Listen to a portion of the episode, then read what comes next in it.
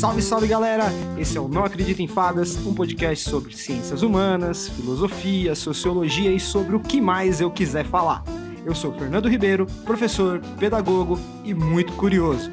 Esse podcast é uma produção de Magic House Records com apoio técnico de Gui Andrade e o episódio de hoje é Os Três Cabeçudos da Grécia: Sócrates, Platão e Aristóteles. Vem comigo!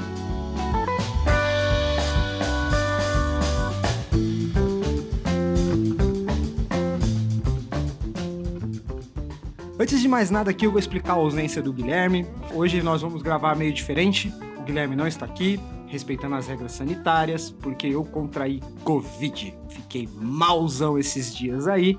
Então hoje nós vamos gravar assim distante, por segurança. Mas semana que vem ele está aí de novo para bater um papo com a gente e ajudar na, no apoio técnico de forma presencial. O texto de hoje é baseado em um texto original de Leslie Levine, que chama Os Pesos Pesados da Grécia. Então, vamos lá, sem mais enrolação.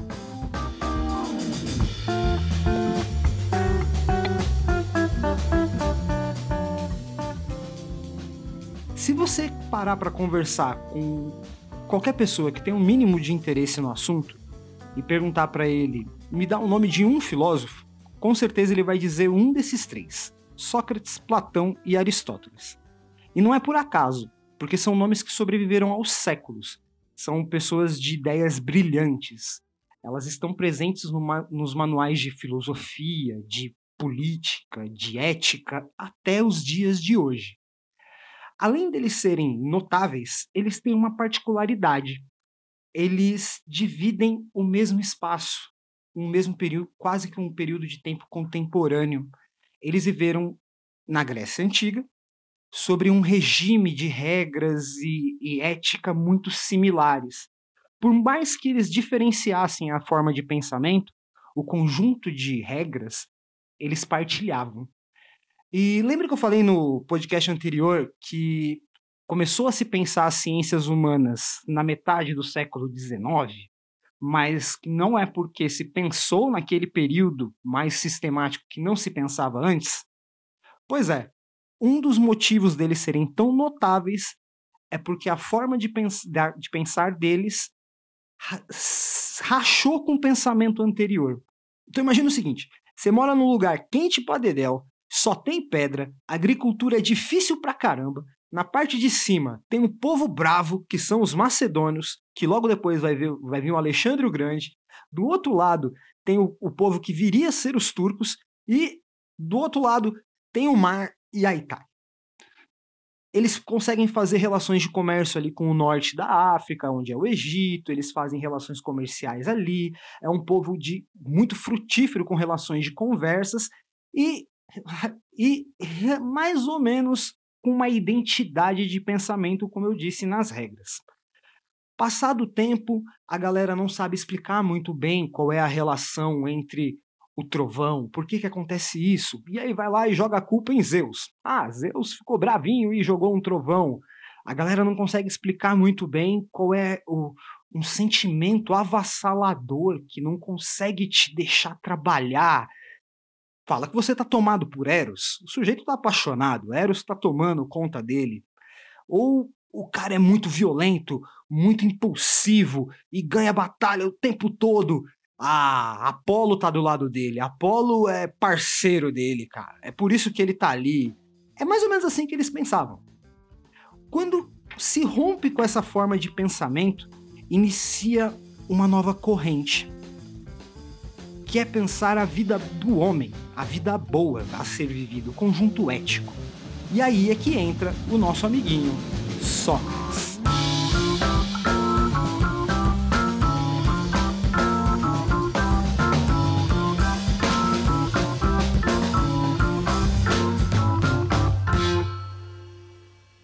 O Sócrates ele nasce ali em Atenas, ele não deixa nada escrito, ele não fundou assim nenhuma escola de filosofia de verdade e ele não tinha nenhum grupo formal de discípulos.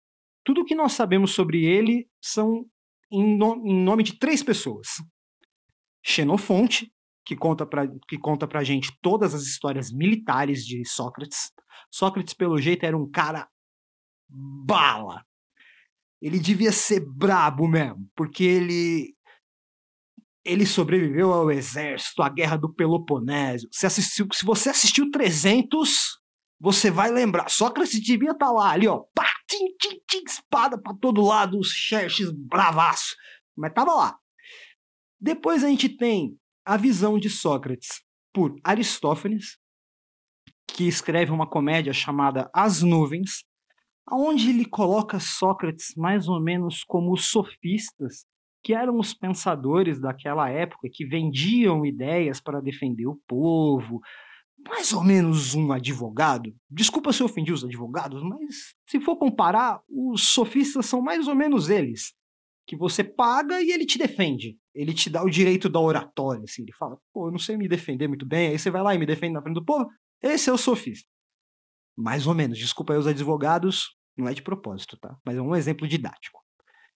Ah, e a terceira pessoa que nós temos ideia que nos diz quem é Sócrates é o Platão. Que vamos falar depois. Então, voltando lá, né?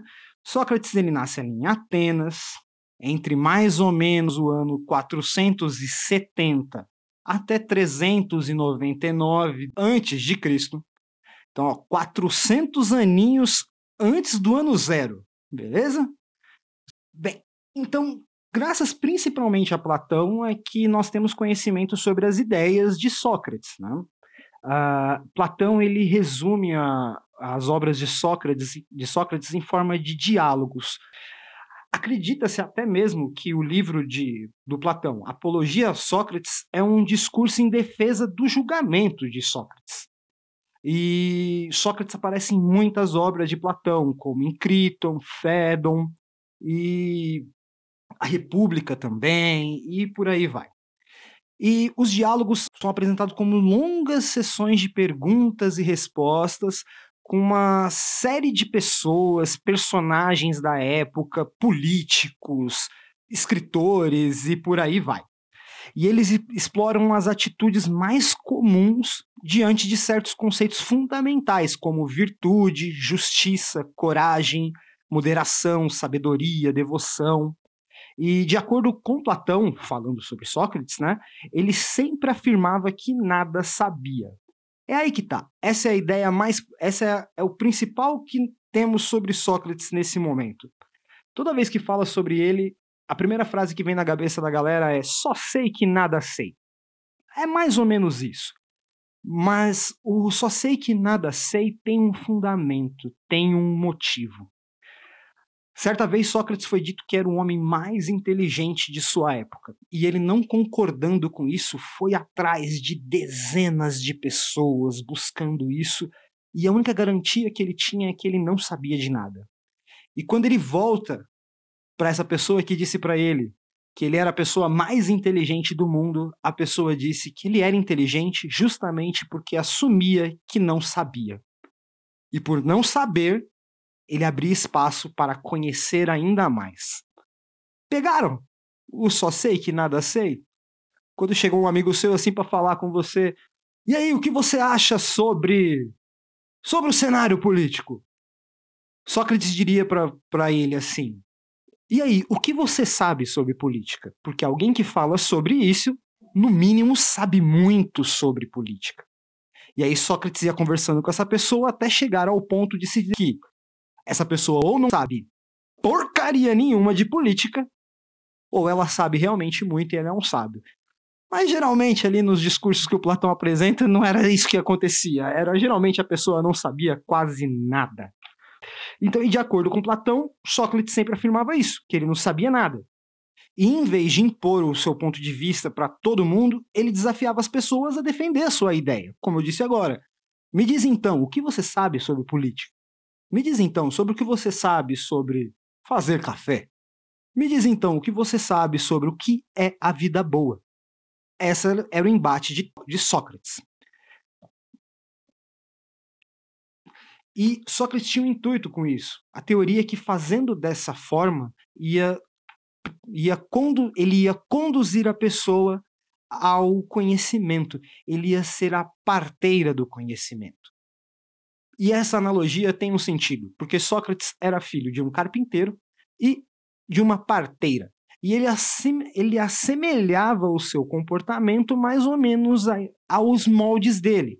A mãe conduz, a, a parteira não tem o filho, mas ela dá a luz à criança, traz a criança à luz. O carpinteiro dá a luz ao a, por exemplo, a uma cadeira, ele dá a forma, ele tem a ideia dessa cadeira e ele transforma aquilo em realidade. É uma das formas que possa se pensar sobre ele.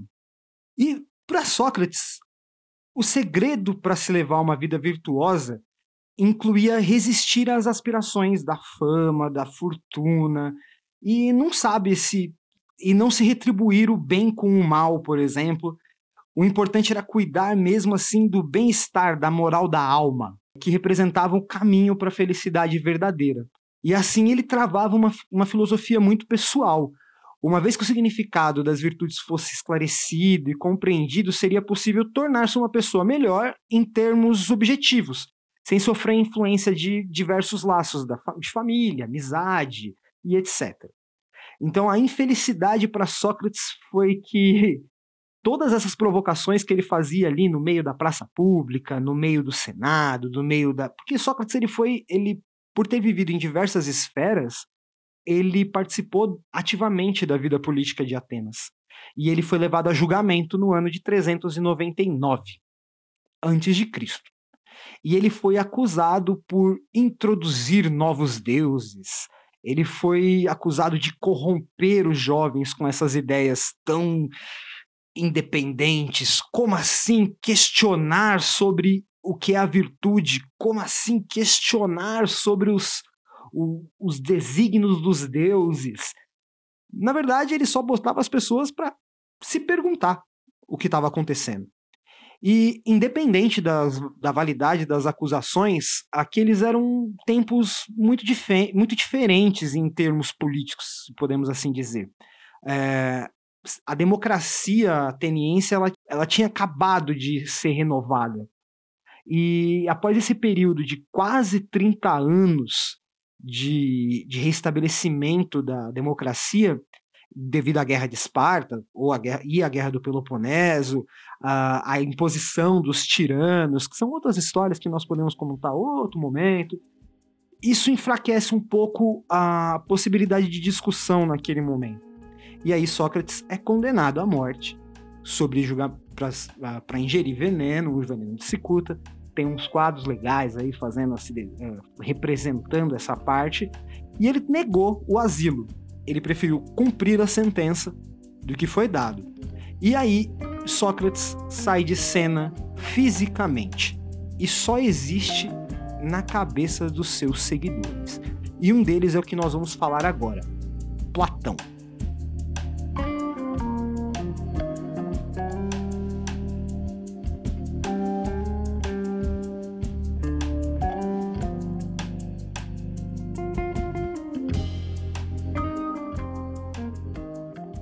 Platão era ateniense, ele nasceu em 427, morreu 347 a.C. E ele nasceu numa família aristocrática. Vale a pena aqui dizer, para você poder ter espaço para pensar, liberdade para poder discutir as suas ideias, ser considerado um cidadão, na Grécia Antiga você tinha que ser playboy. Não dava para ser qualquer um. Não é mais ou menos a democracia como hoje. Lá você tinha que ter propriedades, etc e ele foi destinado a levar uma vida em meio à política, né, antes de se tornar aluno de Sócrates. E sobre, e sobre cujo julgamento ele escreveu, né, sobre, naquele livro Apologia de Sócrates. Desiludido por esses acontecimentos, ele sai de Atenas no ano que o Sócrates foi julgado e morto, em 399, e ele viajou ali pela Grécia, pelo Egito, o sul da Itália, ali perto da Sicília. Ele ficou 12 anos de rolê. Quando ele volta, em 387, ele volta ali para a cidade natal e fundou uma academia chamada por muitos como a primeira universidade.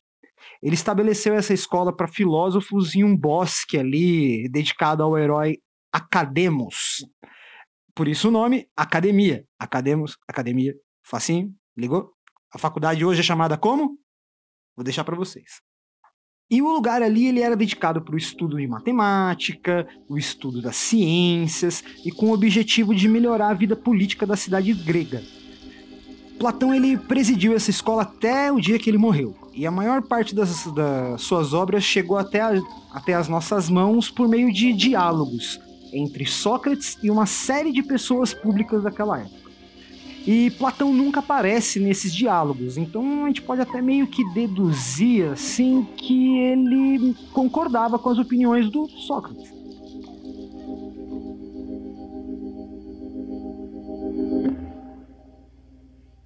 A famosa alegoria da caverna, você pode encontrar ela no livro República. Nela ali, Sócrates por meio de Platão, descreve que os seres humanos estão aprisionados, acorrentados dentro de uma caverna e que só conseguem ver o mundo pelas sombras projetadas na parede da caverna. É mais ou menos assim que as pessoas estão de costas para a porta, olhando para a parede da caverna, com uma luz projetando sombras na parede.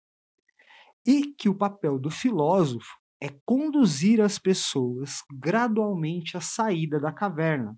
Porque uma vez, se você ver o conhecimento de uma única vez, toda a claridade pode te cegar e você ter medo e voltar para a caverna.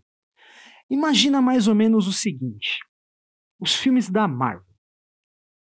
Aquela tela brilhante, efeito especial, Capitão América, raio do Homem de Ferro. Agora não, eu tô, tô, meio velho, né? Já tem Inumanos, tem um monte de coisa que eu não assisti ainda. Tá, essa mesma ideia tá lá. Você vê aquele mundo deslumbrante. Porque quem diz que quem tá dentro da caverna não acha que o mundo é deslumbrante? Só porque são sombras? O mundo para ele pode estar tá muito bom. Então vamos voltamos à Marvel. Aquele mundo deslumbrante, luzes, efeitos, força, testosterona, porradaria total. Mas a, aquilo é uma máscara.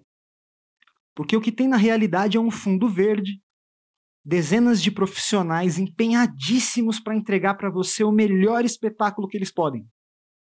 Aquilo não condiz com a realidade. Por mais que seja um entretenimento, é uma máscara da realidade, um simulado da realidade e construído numa série de e construído por uma série de fantasias. Então imagine o seguinte, você está lá na sua caverna com a sua tela plana, curtindo a vida doidado, vendo uma série de simulações do mundo real projetado pela tela da sua TV. E o papel do filósofo, no caso do, do professor, no, ou de um jornalista, não importa como você vai ter contato é te conduzir para fora dessa tela. Bem, a Academia de Platão ela continuou ali existindo até 529 depois de Cristo. É 500 anos depois de Cristo. Porque estava florescendo a nova ideia, a nova forma de pensamento, que era o pensamento da filosofia medieval, que vai ser construída por Santo Agostinho, por São Tomás de Aquino e alguns outros que uma hora ou outra nós vamos falar também. E um cara que foi brotherzinho da época do Platão é o próximo que nós vamos falar, o Aristóteles.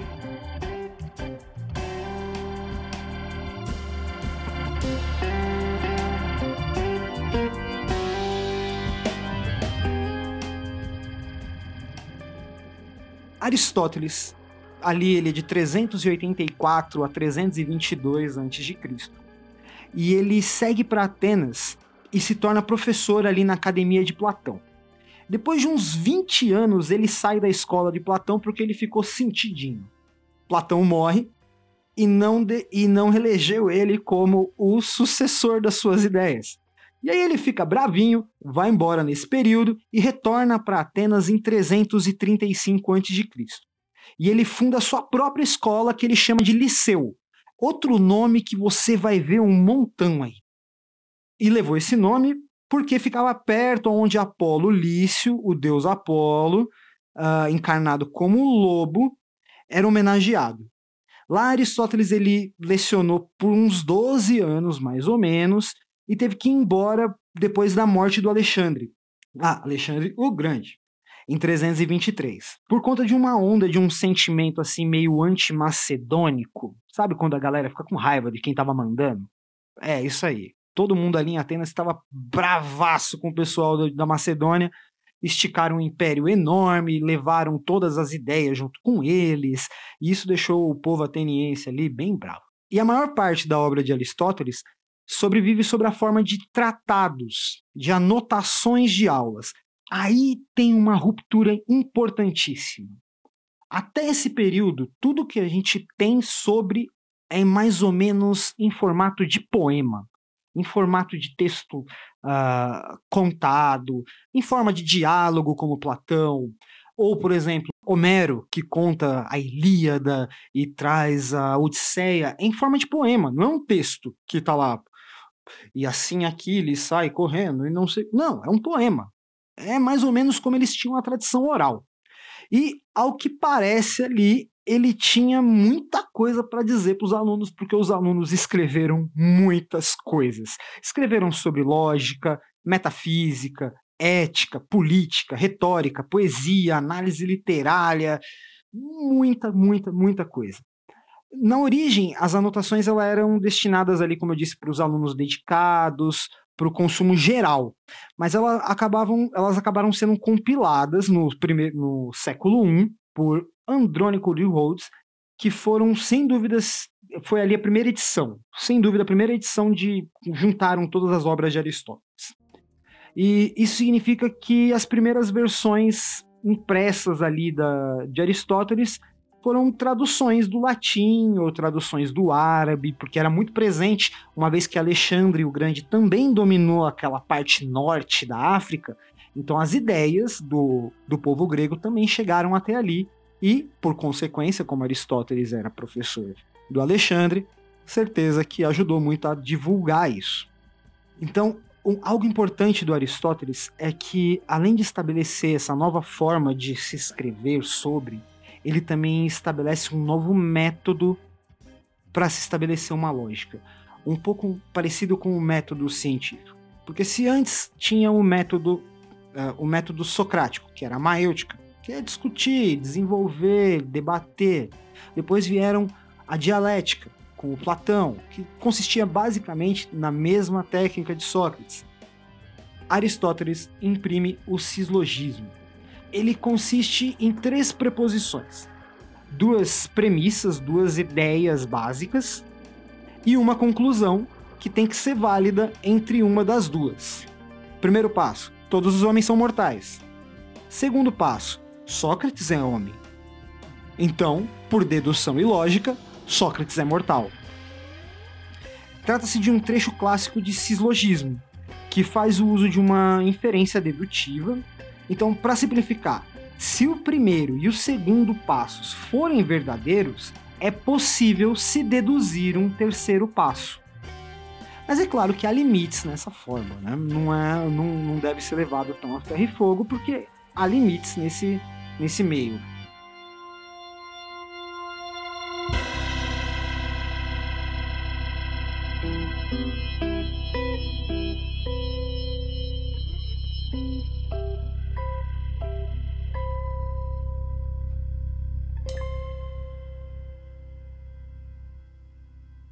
A obra de Aristóteles sobre a metafísica vai em busca de princípios primordiais, se podemos dizer assim. Uh, tudo que existe pode ser atribuído a uma categoria.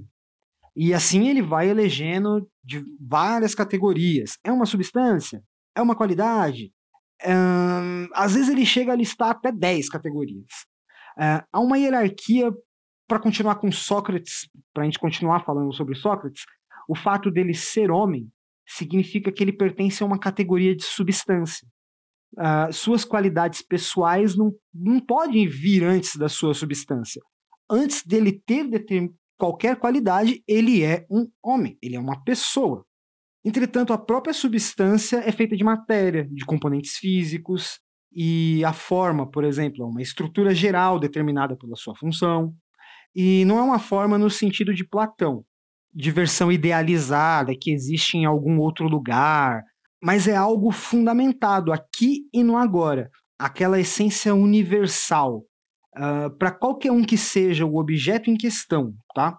Então, Aristóteles identifica quatro causas para todas as coisas: a causa material, aquilo de que a coisa é feita, a causa formal, o que é a coisa realmente, e a causa eficiente, o seu meio de criação e etc. E a causa final, o seu propósito. Então vamos lá. Ele vê quatro coisinhas. Ele vê a causa material, a causa formal, a causa eficiente e a causa final. Se você começa a pensar nessas quatro coisinhas e fazendo o método silogismo, mais ou menos você vai entender como ele evoluía o pensamento dele. Por exemplo, a respeito da ética.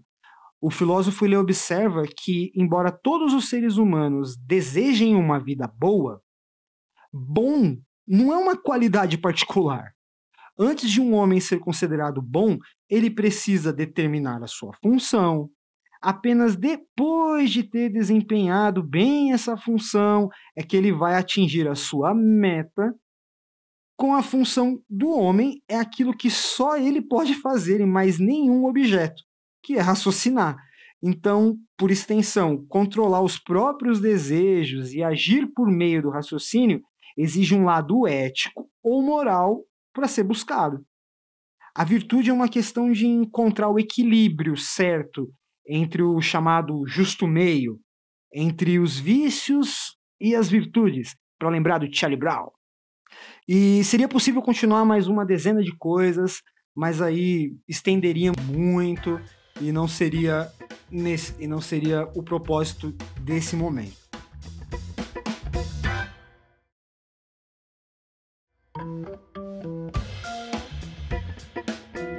Bem, pessoal, falei um montão e agora eu vou trazer um resumão assim bem geral sobre esses três grandes notáveis da filosofia clássica. Eles são pessoas de ideias brilhantes de fato. Eles viviam sobre um conjunto de regras e pensamento muito similar, que era sobre a figura do mito, que são aqueles relatos fantásticos de, de tradição oral, que são protagonizados por seres que emanam forças de natureza e aspectos desconhecidos do ser humano. E através desses mitos, eles explicavam as suas origens, a forma de se pensar a sua cidade, a forma de se conduzir em sociedade. Passado um tempão, se rompe com a forma de pensamento tradicional. E isso, é, isso acontece com Sócrates através de uma técnica de investigação filosófica feita através do diálogo, que consiste entre o professor, o filósofo, o Sócrates no caso, conduzir a pessoa com quem ele está conversando por um processo de reflexão e de descoberta dos próprios valores. Tal técnica leva o nome de maêutica, método socrático, por aí vai. Um dos seus alunos foi Platão, que continua, dá continuidade a seu método através dos diálogos.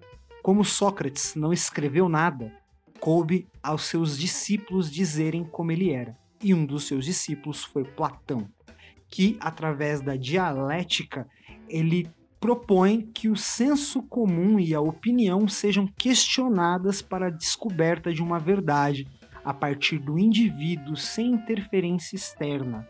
Então, Platão também faz seus exemplos através de mitos, como por exemplo o mito da caverna. Lembra que a gente falou da Marvel? Traz a projeção do mundo através da tela, quando na realidade aquilo é uma representação de uma ideia de mundo.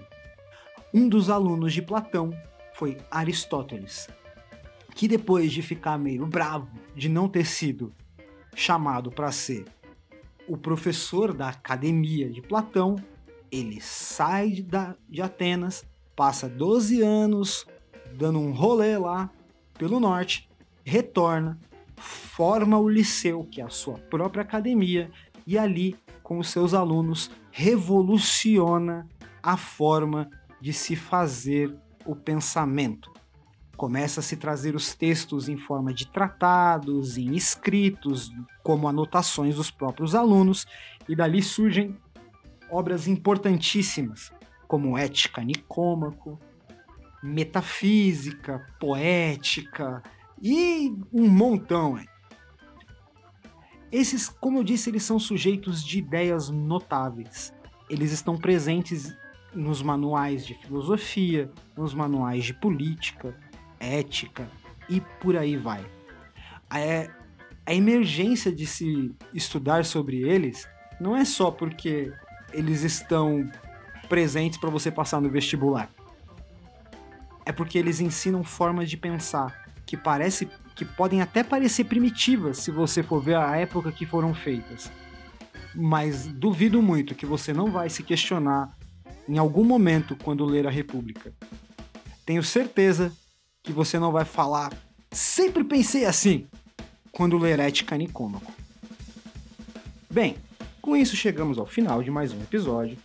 Lembrando que isso é um recorte e que para se aprofundar e entender mais sobre o tema você vai ter que ler, tá joia? O roteiro de hoje é uma adaptação do texto de Leslie Levine. Esse podcast é uma produção de Magic House Records, com apoio técnico de Gui Andrade. O som que vocês ouviram aí no decorrer do episódio é do grupo Hammond Grooves. Aproveita aí, ó, aciona o sininho para poder receber notificação e acompanhar as novidades aí que vão sair. Dei uma atrasada por causa do Covid, mas isso não vai acontecer mais, assim, nós esperamos. Aproveita para seguir a gente nas redes sociais. Não acredita em fadas, separado por pontos no Instagram.